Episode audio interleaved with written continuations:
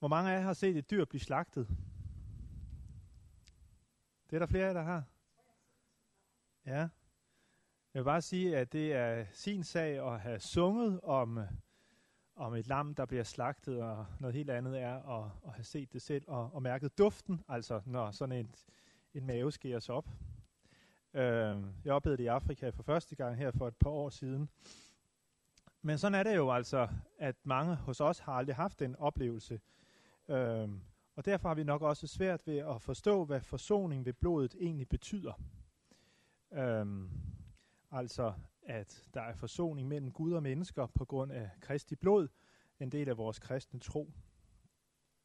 Øhm, Hebræerbrevet har utrolig stor betydning i øh, det globale syd, og er et utroligt populært skrift.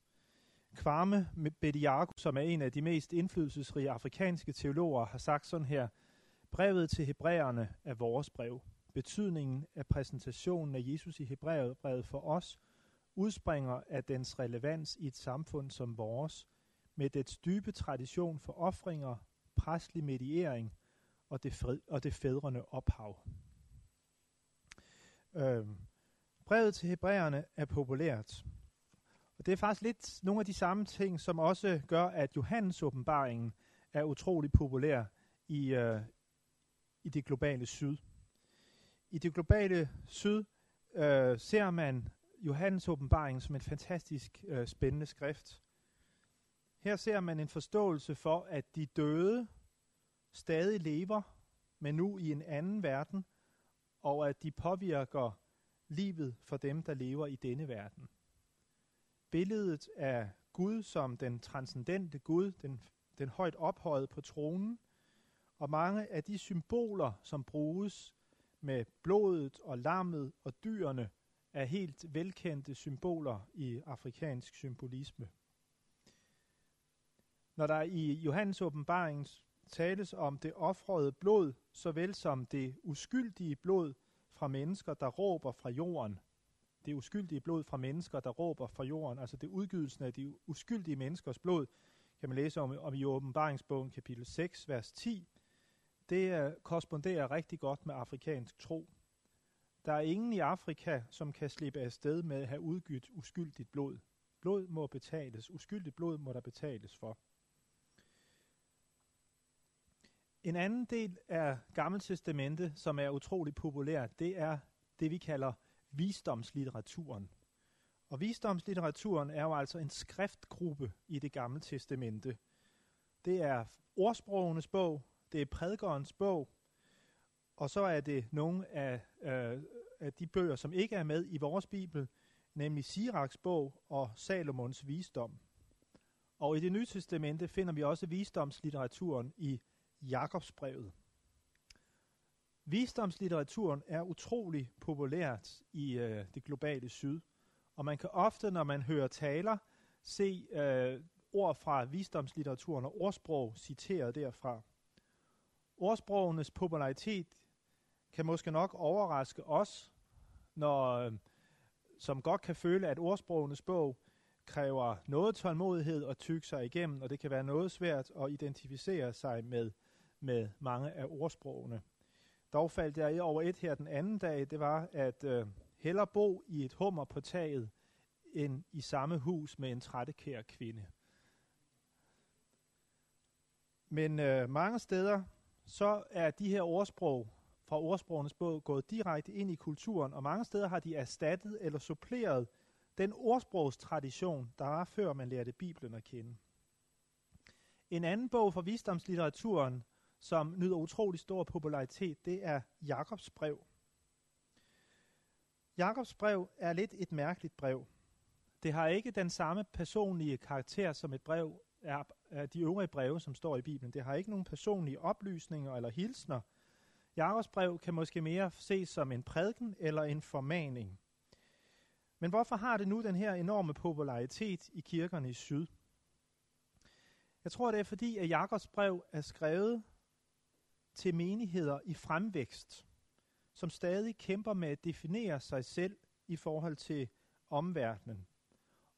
Menigheder, hvor de kristne har brug for leveregler til at leve som en kristen minoritet i en fjendtlig, ikke-kristen omverden.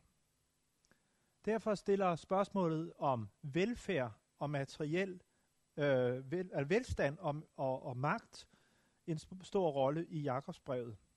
Jakob taler tydeligvis direkte ind i en menighed med klassemodsætninger. Teksten er direkte henvendt til de fattige, som må leve med et konstant pres og en fristelse, men som ikke må fortvivle eller forfalde til at misunde de rige, hvis skæbne er i Guds hænder, siger Jakob. Når Jakobsbrevet har den her popularitet, så tror jeg også, at det har noget at gøre med, at mange kristne i syd kan identificere sig med Jakobs forudsætning om, at menigheden må leve som et anderledes fællesskab, end det, der er hovedstrømmen i samfundet. Uanset om det er en hedens kontekst eller en sekulær kontekst. Endnu et element, som jeg vil nævne, som spiller en stor betydning og har stor værdi for kirkerne i syd, når det gælder gamle tekster og aktuelle udfordringer, det er de mange tekster, som direkte har politiske implikationer i det gamle testamente. Der er rigtig mange tekster i gamle testamente, som adresseres direkte til de religiøse og til de politiske ledere, som dømmes efter, hvordan de lever efter Guds lov. Og der er en stærk kollektiv bevidsthed i det globale syd, som er meget svært for os at forstå i en individualiseret tid. I Gamle Testamente og for mange i det globale syd, så er det ikke bare individer, men hele nationer, der står under Guds ords lov og under Guds ords dom. Og derfor er der også en meget stærk kollektiv bevidsthed om synd og ansvar. Og Gamle Testamente har rigtig meget stof til talen om en gudfrygtig nation og et udvalgt folk. Når både kirkeledere og politiske ledere i syd er så afvisende over for for eksempel at tolerere seksuelle ugerninger eller homoseksualitet, så skyldes det ikke bare, at det opfattes som personlig umoral.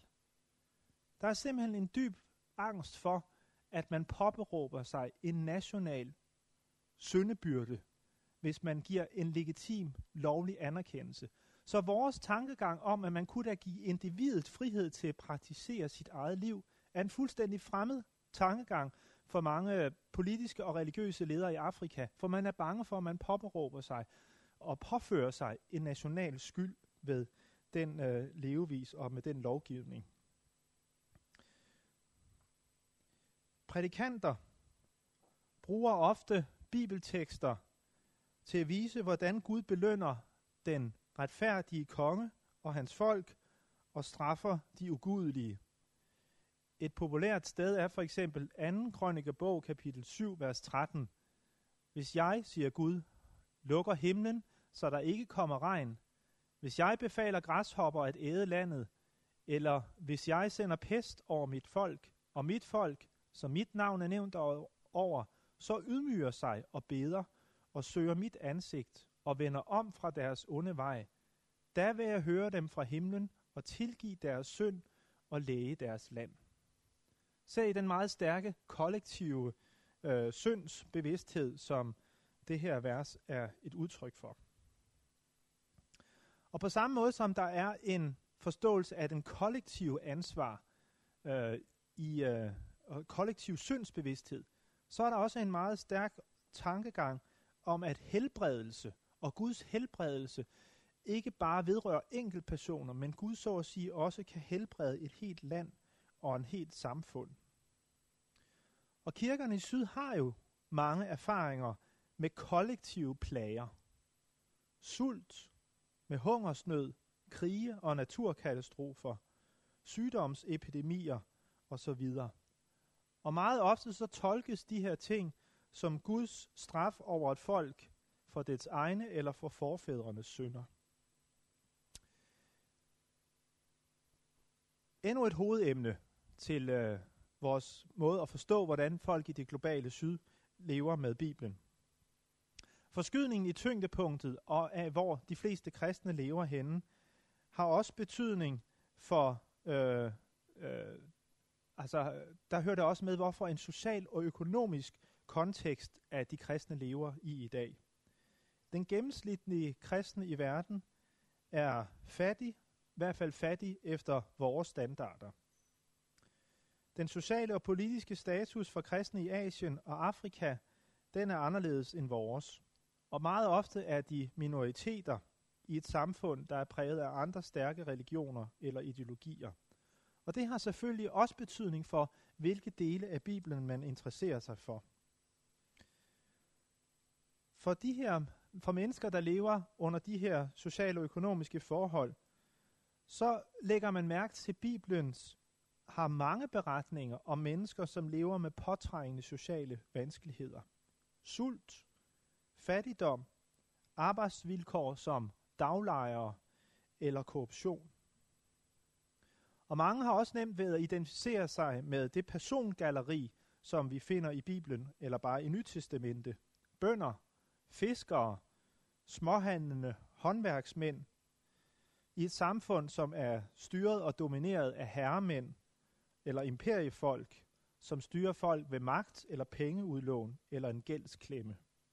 Det er alt sammen ting, som vækker genkendelse for rigtig mange mennesker i det globale syd. For mange af dem øh, er Bibelens sprogbrug også umiddelbart genkendelig. Det gælder for eksempel Jesus sprogbrug i mange af Jesu lignelser. Landbruget er et hovederhverv i syd. Billeder af frugtbarhed eller af gold høst, af, eller af, af gold jord, af høst, af sult og overflod, er alle sammen udtryk, man kender. Og selvom at befolkningstallene vokser i det globale syd, i de store byer, så er det stadigvæk sådan, at mange steder, så er det, lever flertallet stadigvæk med øh, de primære erhverv. Alle afrikanere, eller jeg går ud fra også i Asien, kender til veje, hvor de rejsende skal holde sig fra, hvis de vil undgå at blive berøvet, som, øh, som øh, manden, der blev, var så heldig at blive samlet op af den barmhjertige samaritaner, øh, var på. Alle kender til veje, hvor en rejsende skal holde, som en rejsende skal holde sig fra, hvis man ikke vil blive berøvet, og veje, hvor man ikke kan forvente at få hjælp fra politi eller fra myndigheder. Alle kender sådan nogle veje. Alle kender til gader og stræder, der er fyldt med syge og med tiggere. De forstår også, at man kan lede sig desperat efter en forsvunden mønt, fordi det var det eneste familien skulle leve af resten af ugen, og derfor må den findes, og man bliver ved med at feje gulvet, indtil den bliver fundet. Og som afrikaner eller som asiat, så forstår man godt fristelsen til at forlade de landlige omgivelser og flytte ind til storbyen, som den fortabte søn gjorde. Men man ved også, øh, hvad det er for en fare, som lurer i storbyen, og hvor mange der går til bunds i storbyens liv. Bundløs økonomisk gæld, det er en virkelighed, som rigtig mange mennesker i syd også kender. Direkte eller indirekte slaveri, det er en følge af den gældsklemme, som mange mennesker i syd lever med. Så når Jesus fortæller lignelsen om den gældbundne tjener, så forstår man ikke kun den her gælds eftergivelse som en teologisk eftergivelse af synd, men også som økonomisk gælds eftergivelse og som et bud om at vise social samfundssind og social ansvarlighed. Eller Jesu lignelse om daglejerne. Det at være daglejer, altså det kun at være ansat bare for i dag, det er hver dag måtte håbe, at man får noget at beskæftige sig med, men ikke have nogen sikkerhed for i morgen. Det er vilkårene for millioner af særligt unge mennesker verden over i dag. Eller sædemandslignelsen, som ligger væk, der vil man lægge mærke til i det globale syd, at der rent faktisk er vækst og fremgang. Og det vil man ofte tolke rent materielt. I salme 126 er der et vers, som, øh, som jeg faldt over, da jeg så læste. Jeg har sådan en bibel derhjemme, der hedder African Bible Commentary. Og der slog jeg op på salme 126, øh, og øh, der står et vers i salme 126, der lyder sådan her. De, som sår under tårer, skal høste med jubel. Grædende går han ud, mens han bærer såsæden. Med jubel kommer han hjem, mens han bærer på sine næ. Her er der tale om en høstsituation, at man går ud og sår og venter på høst, og så glæder man sig over, når høsten kommer. Men jeg i mit overflodssamfund har aldrig forstået, hvorfor en sædemand kan gå grædende ud med såsæden. Men som den her bibelkommentar gjorde opmærksom på, for mange er det jo en utrolig fristelse at spise såsæden. Det var det mel, jeg kunne male, eller det var det korn, jeg kunne male til mel i dag, så vi kunne blive mætte i dag. Men så havde jeg også udryddet mine muligheder på længere sigt. Så derfor er det med gråd, at man spreder såsæden. For der er ingen sikkerhed for, for dagen i morgen. Tekster om livets forgængelighed og skrøbelighed, dem er der rigtig mange af i visdomslitteraturen. Et af de stærke vers i, øh, er fra Jakobsbrevet. Og nu, I som siger, i dag eller i morgen vil jeg rejse til den og den by og blive der et år og drive handel og tjene penge. I som ikke aner, hvordan jeres liv er i morgen, I er jo kun en tåge, som ses en kort tid og så svinder bort. I skulle hellere sige, hvis Herren vil, så skal vi leve og kan gøre det eller det. Livet er forgængeligt, og det er et eksistensvilkår, hvor vi jo ofte har en forventning om, at vi der i hvert fald mindst bliver til, lever så længe til den gennemsnitlige levealder her i samfundet. Det må da det mindste, vi kunne have krav på eller forvente. Bibelordet har et ekko i en sang fra Sudan, som har lidt øh, i årtier under en blodig konflikt og borgerkrig. Sangen fra øh, Sudan lyder sådan her. You are here today, but tomorrow you will be here no more. Our only hope is Jesus Christ, so receive him now. Det er jo vilkårene. Det er tilværelsesforståelsen for rigtig mange i det globale syd. Jakobsbrevet blev brugt rigtig flittigt efter tsunamien i 2004, og var en, altså var en flittigt brugt prædikentekst i kirkerne i Syd- og Østasien.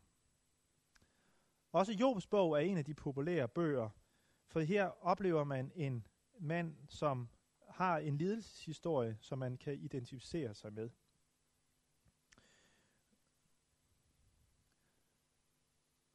Et tema, som under det her med rigdom og fattigdom, og som vi hurtigt overser, når vi læser Bibelen, fordi vi aldrig har kendt de forhold, som versene er blevet skrevet i, det er Bibelens mange tekster, der handler om sult og om mæthed. Men vi prøver at lægge mærke til, hvor mange bibeltekster, der har det perspektiv. For såvel Bibelens folk dengang, som for de fleste kristne i dag, så er det en næsten utænkelig situation at være sikker på at bare kunne spise sig mæt dag efter dag. Men det er rent faktisk, hvad Bibelen flere steder giver løfte om. Og det er jo selvfølgelig noget, der får folk til at spidse ører. I Marias lovsang taler I Maria om en tid, som vil komme, hvor de sultne skal mættes med gode gaver, og de rige sendes tomhændet bort. Altså et samfund, hvor de sultne mættes med gode gaver, og de rige sendes tomhændet bort. Det er selvfølgelig en vision, som får folk til at spidse ører, hvis man lever i et samfund med knaphed på fødevarer. Eller Ruts bog. Ruts bog er en af de mest populære bøger i øh, det globale syd. Ikke mindst i samfund, som kender til sult, og hvor kvinder må støtte sig til hinanden og til deres slægtninge. Feministiske teologer har haft rigtig meget interesse for det her vers, som øh, er Naomis vers, øh, ord til, øh, til Ruth. Du må ikke tvinge mig til at forlade dig og vende tilbage. Nej, hvor du går hen, vil jeg gå.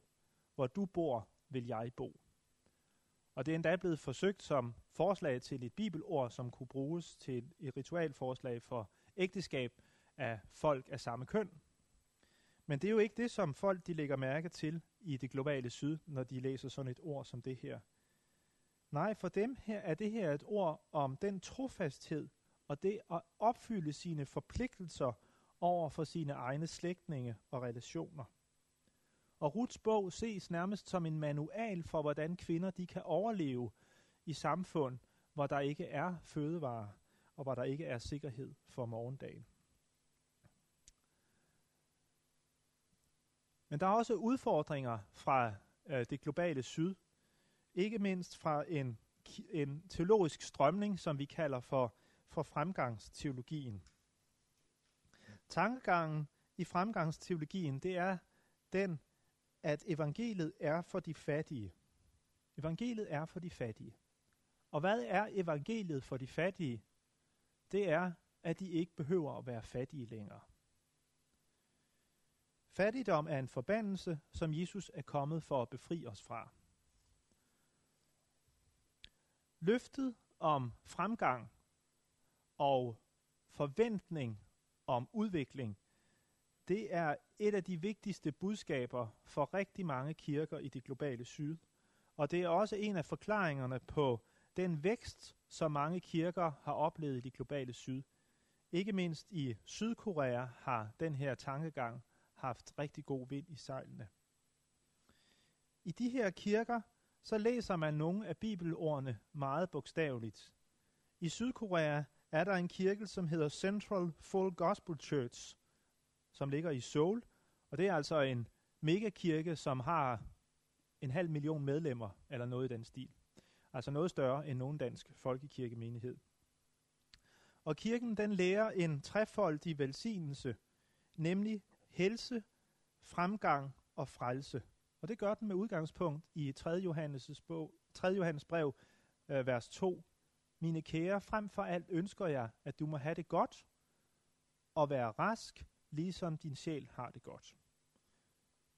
Og det læses meget direkte som en forventning om helse, fremgang og frelse. Men der er også andre bibelord, som spiller en stor betydning for inden for fremgangsteologien. Når Jesus han siger, øh, taler om sig selv som den gode hyrde, så siger han, jeg er kommet for, at de skal have liv i overflod. I overflod. Og det at have liv i overflod, ja, det er ikke bare åndeligt liv, det er også materielt og fysisk liv. Og tankegangen om, at Jesus er livgiver, og Jesus er kilden til liv, spiller utrolig stor, øh, har utrolig stor betydning i afrikansk teologi. Det betyder også, at, øh, at hele den her fremgangsteologi betyder nogle gange, at kirkeledere slipper afsted med næsten hvad som helst. Hvis præsten kører i en limousine, jamen så er det jo bare et udtryk for, at han har en usædvanlig stor tro. Og dem, der kritiserer ham, de må jo i virkeligheden gå satans ærne. Forvrængningen af det kristne vidnesbyrd øh, er næsten total. Den katolske ærkebiskop øh, i Nigeria har sagt sådan her, den hurtigste og letteste måde at lave penge på i Nigeria er at tage sin bibel på en søndag og begynde at prædike. Det er da noget af en genvej. Hvad vokser? Jamen det gør fremgangsteologiske menigheder og gangsterbander. Det er det, der vokser. Det er svært at, for mig, og har, jeg har ikke kapacitet til at vurdere omfanget og, og problematikken af det her. Men det er også vigtigt at få sagt, at det er slet ikke alle kirker i det globale syd, som har den teologi, som I ser øh, udfoldet her. Rigtig mange kirker har en sund optagethed af den personlige fremhed og den personlige åndelige vækst frem for vækst i økonomisk velstand. Og rigtig mange steder i de karismatiske menigheder, ikke mindst i Latinamerika, hvor, hvor befrielsesteologien før havde, havde så stærk indflydelse, der er man rigtig optaget af at undervise mennesker i omgang med penge. Som en helt selvfølgelig del af kirkens sociale program underviser man mennesker ud fra Bibelen af, hvordan håndterer vi penge? Hvordan lægger man et budget? Hvordan undgår man gæld? Hvordan sætter man penge af til fornuftige investeringer for fremtiden osv.? Og den meget direkte måde at adressere Bibelens tekster har utrolig stor betydning for social transformation, altså social forandring. Meget større betydning efter min vurdering og øh, fornemmelse af, hvad politiske programmer kan gøre. Enorm vigtig betydning kirken har.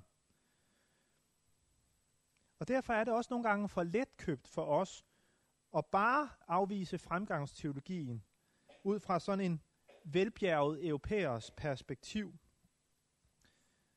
For mange mennesker lever altså en situation, hvor der skal et mirakel til, hvis de skal ud af fattigdommen. Og det, der sker et mirakel, når kirken begynder at adressere de økonomiske problemer og tage dem alvorligt og undervise mennesker i, hvordan de kan forandre deres liv. Næste hovedtema. Åndskamp og helbredelser. For rigtig mange kristne, så supplerer øh, Nytestamentets måde at tale om engle og dæmoner meget godt med deres egen tilværelsesforståelse. Og der er rigtig mange af de tekster, som vi hurtigt læser hen over, som de har et helt anderledes centralt forhold til. Faktisk så har missionærernes erfaringer vist, at den bedste måde og øh, møde folks frygt for de onde ånder på, det er at anerkende, at aner, have en anerkendende tilgang til deres frygt for onde ånder. Selvfølgelig er der meget overtro i det. Selvfølgelig er der meget, der er ligegyldigheder. Eller øh, ikke ligegyldigheder, men, men, men folks indbildninger. Men der er, folks frygt skal tages alvorligt. Og faktisk, så er det den mest frisættende måde for missionærer at møde frygten for de onde ånder på. Det er en anerkendende tilgang. For netop på den måde, så kan man være med til at frisætte meget af den energi, der hidtil har været bundet i frygt for de onde ånder og for hekset osv. For eksempel så kan kristen vejledning i, hvordan man skal forholde sig til hekse, afvæbne den ofte meget blodige praksis, som man har i Vestafrika over for hekses magt. Så det at undervise om bøn og bibellæsning, det har uskadeliggjort meget af heksetroen i Vestafrika. Når, kristne, når kirkerne i stedet for tager heksetroen alvorligt og fortæller om, om Kristus, som har magt til at befri, også fra de onde ånder, så frigøres der utrolig meget energi. Vi skal huske på, at i Afrika, så var en tredjedel af kontinentets indbyggere ikke kristne for bare 50 år siden. Det betyder, at rigtig mange kristne i Afrika er anden generations eller tredje generations kristne, og de gamle religioner lever stadigvæk meget stærkt i folks bevidsthed. Frygten for de onde ånder har utrolig stor magt i menneskers liv. Og derfor er forkyndelsen af Jesus som befrieren den stærkeste, utrolig central og utrolig vigtig. Men nu kommer der et element, som ofte kan overraske os. For i Afrika ser man ofte en direkte sammenhæng mellem onde ånder og så det at være underlagt øh, elendige sociale forhold. Når Jesus i synagogen i Nazareth siger sådan her, Herrens ånd er over mig, fordi han har salvet mig. Han har sendt mig for at bringe godt budskab til fattige, for at udråbe frigivelse for fanger og syn til blinde, for at sætte undertrykte i frihed og for at udråbe et noget over fra Herren. Når Jesus han her taler om frigivelse og at sætte undertrykte i frihed, så tolkes det generelt i det globale syd både og ofte samtidig som det at sættes fri af onde ånders magt og sættes fri af en uretfærdig sociale omstændigheder. Man tænker altså, det er ikke sådan, som vi ofte forestiller os, at det er, at det er befrielsesteologierne, der taler om, om økonomisk udfrielse og frigivelse, og det er de karismatiske, som taler om frigivelse for fanger. Nej, det er de samme teologer, som taler om social forandring og frigørelse fra de onde ånders magt. De ting er integreret i en holistisk tankegang. Lidt om helbredelser. Helbredelser spiller en utrolig stor rolle i Jesu egen gerning. Og det har man et meget stort fokus på og opmærksomhed på hos kirkerne i syd. Jesus ses som den store helbreder, den som kan gøre rask. Og her har kirkerne jo rigtig meget bibelsk stof at trække på. Et af de tekster, som har en stor betydning, det er Markus evangeliet, kapitel 16, vers 9-20, altså den sidste del af Markus evangeliet, som andre betvivler øh, den apostolske oprindelse af, har utrolig stor betydning. De, de tekster, hvor Jesus giver disciplene magt over de onde ånder, og giver, pålægger dem at bede for de, for de syge, så de bliver helbredt. Selvfølgelig sker der misbrug af bibeltekster. Selvfølgelig er der brødne kar, også i det globale syd, når man biler folk ind, at det her det er et, et mirakel, Miracle Chapel, det kan man se alle vegne, når man rejser i Afrika, på et hvert gadehjørne. Og her kan du forvente mirakler hver søndag. Øh, selvfølgelig er der brødne kar. Men jeg synes faktisk, at der er mindst lige så meget tilbage, som udfordrer vores egen forståelse af helbredelser. Hvorfor er det, at vores kirker ikke har en gennemarbejdet teologi omkring helbredelse? Jeg kender det ikke i en luthersk sammenhæng, og jeg synes, det er stærkt udfordrende. Hvorfor er der ikke en selvfølgelig indarbejdelse i den kirkelige undervisning og uddannelse af kommende præster i, hvad gør man med mennesker, som er fanget i frygt for de onde ånder? Her er der rigtig meget at hente fra kirkerne i syd. Også der, hvor der sker et misbrug. Næste og sidste store hovedtema. Om den sociale retfærdighed og forfølgelser – det er et tema, som fylder rigtig meget i det nye testamente. Kristentroen har konsekvenser, og Jesus forudsiger en tid for disciplene, hvor de skal stilles til, for domstolene for deres tro. Han taler ikke om, hvis I stilles for domstolene, så vil Helligånden tale igennem jer. Nej, når I stilles for domstolene. Han forudsætter, at det rent faktisk vil ske. Og Bibelen rummer rigtig mange tekster, som giver anledning til politiske fortolkninger og til det at forberede sig på martyr, martyrium. En af de tekster, som øh, nogle af de tekster, som har rigtig stor betydning, det er øh, de bibelske tekster i, øh, øh i Daniels bog og i Johannes åbenbaringen. Det er bøger, som giver dyb mening for kristne i det globale syd. Men et tema, som måske kan overraske os, og som vi aldrig i, i min sammenhæng har set et politisk indhold i, øhm, jeg springer lidt over her, kan I se, det er øh, de bibelske taler om hyrden. Jesus kalder sig selv for den gode hyrde, og trækker i de øh, afsnit på en hel række gammeltestamentlige tekster, David, som taler om i salme 23, Herren er min gode hyrde, eller i Segels bog, kapitel 34, der fælder dom over Israels folks ledere for at være dårlige hyrder. Når kristne i det globale syd hører talen om hyrde, så adresserer de ikke bare metaforen hyrde på religiøse ledere. Nej, hyrdebetegnelsen har i en afrikansk kontekst en langt større betydningshorisont. En hyrde er også den politiske leder, eller skolelederen, eller den lokale fagforeningsmand, eller ham, som er formand for bøndernes kollektiv. De er alle sammen hyrder. David Gutardi, som var en stærk øh, leder i Kenya, øh, Guitardi har jeg stadig, og sådan skal det udtales. David? Nå, okay, så er jeg stadig det forkert.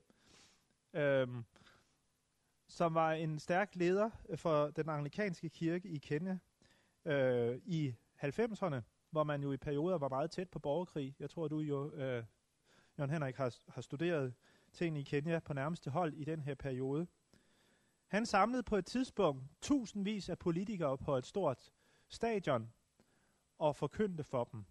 Og han brugte teksten fra Ezekiels bog, kapitel 34, Og han sluttede sin prædiken af med at sige til de her mange politiske ledere, Go to parliament and be a good shepherd. Så direkte kunne han adressere de bibelske tekster på de politiske ledere.